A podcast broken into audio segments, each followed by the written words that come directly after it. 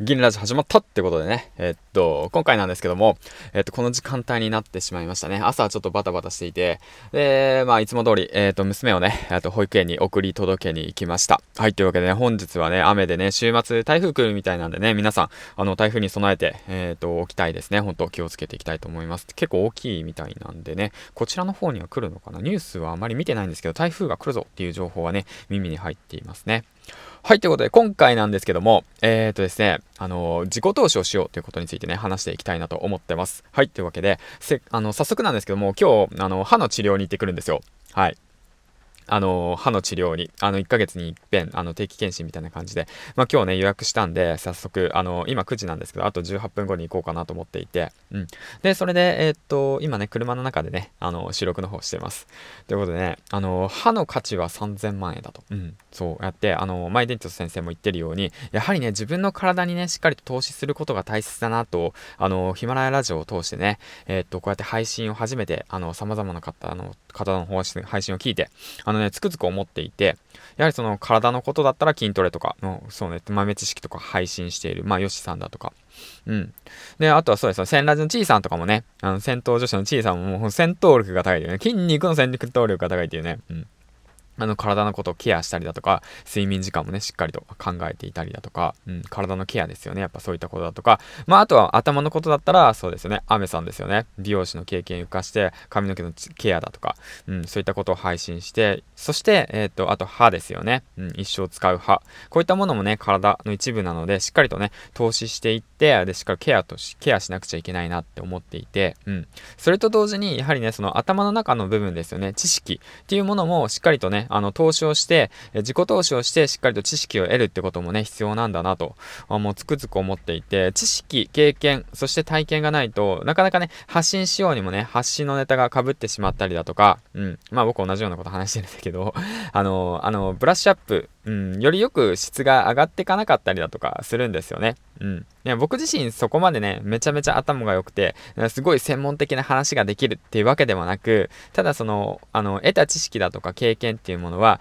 どこかしら頭のどこかでね、あの、積み重なって上がっていって、で、なんかね、読書とか本とかの知識は斜めにね、なんか、なんか積み上がっていくみたいなことを本で書いてあって、その時その時のね、その経験だとか知識に関しては、その時はわかんなくても、うん、あの、ある一定の場所まで来たら、あ、そういえば本であんなこと書いてあったな、みたいな感じでね、思い出したりとかするみたいなんですよ。うん。大悟さんの本だったかな？なんかそういったような、カバサシオンさんの本だったかそういったもの書いてあったりとかして、うん。で、そういったもので、あの、体の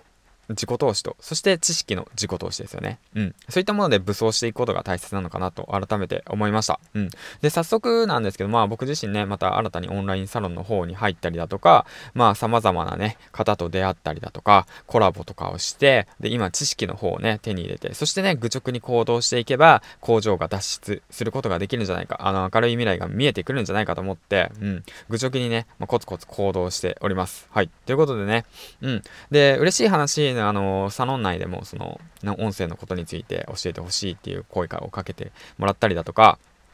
そういったことでねいろんな経験、うん、を積み上げていってこれからねえー、っとまあ活動に、うん、糧にしていきたいなと改めて思いました。はい、ということでね、まあ、今回はね、知識と経験にね、あの、自己投資しましょうっていうことについてね、話していきました。というわけなんですけども、だからね、皆さん、あのね、あのー、しっかりと自己投資するっていうことは大切で、まあ、お金がなくてもね、うん、あの、図書館に行って本を買うことはできるんです。よ。うん、借りることはできるんで、ただ、その、投資することによって、時間っていうものをね、手に入れることができるんで、うん、だからま攻略本買うのと一緒ですよね。RPG の。例えばあの話、ファイナルファンタジーをやっていて、で、ももう最初、もう攻略本見ずに、まあ楽しむ人もいますよ。楽しむ人もいるんだけども、でも、攻略本を見ずに、まあ、10時間かけて攻略しましたと。だけども、攻略本を見て、え、ー、と、3時間で攻略しましたと。まあ、その楽しみ方はいろいろあって、例えがどうかは別だけども、大体そんな感じですね。うん。まあ、だから時間は有限なので、いくらね、その、なんて言うんだろうな、時間があっても、まあ、いつかはね、あのー、まあ、僕らは死んでしまうので、うん、だからそういった時間を大切にして、うん、どれだけその質のいい時間を生きていけるのかっていうことについてね、ちょっと意識しながらも、えー、っと、まあ学び続けていきたいなと、挑戦し続けていきたいなと改めて思いました。はい、ということでね、えー、っと、今日のトークテーマは自己投資をしようということについてね、話していきました。はい、ということでね、最後に、えー、っと、コメント返しの方していきたいなと思います。今日コメントに選ばれたのが、夫婦で経済的自由を目指すラジオということで、自分たちのランキング飛んだはずさらしも我ながら良かったとポジティブに思っているのですが、予告も楽しいですね。でもでも、銀ちゃんは絶対下がらないと思います。熱いファン、ここにいますからってことなんですけども、本当にありがとうございます。僕もね、メッシーさんさんの、本当、シーさんさんのファンですからね、うん、応援します。はい。だからね、皆さん、ぜひ聞いてきてください。聞いてみてください。ヒマラヤのファミリー、夫婦といったら、メスシーサーさんとオスシーサーさんです。ということでね、ぜひ聞いてみてください。はい、ということで、最後までご視聴ありがとうございました。銀ちゃんでした。次回の放送でお会いしましょう。バイバイ。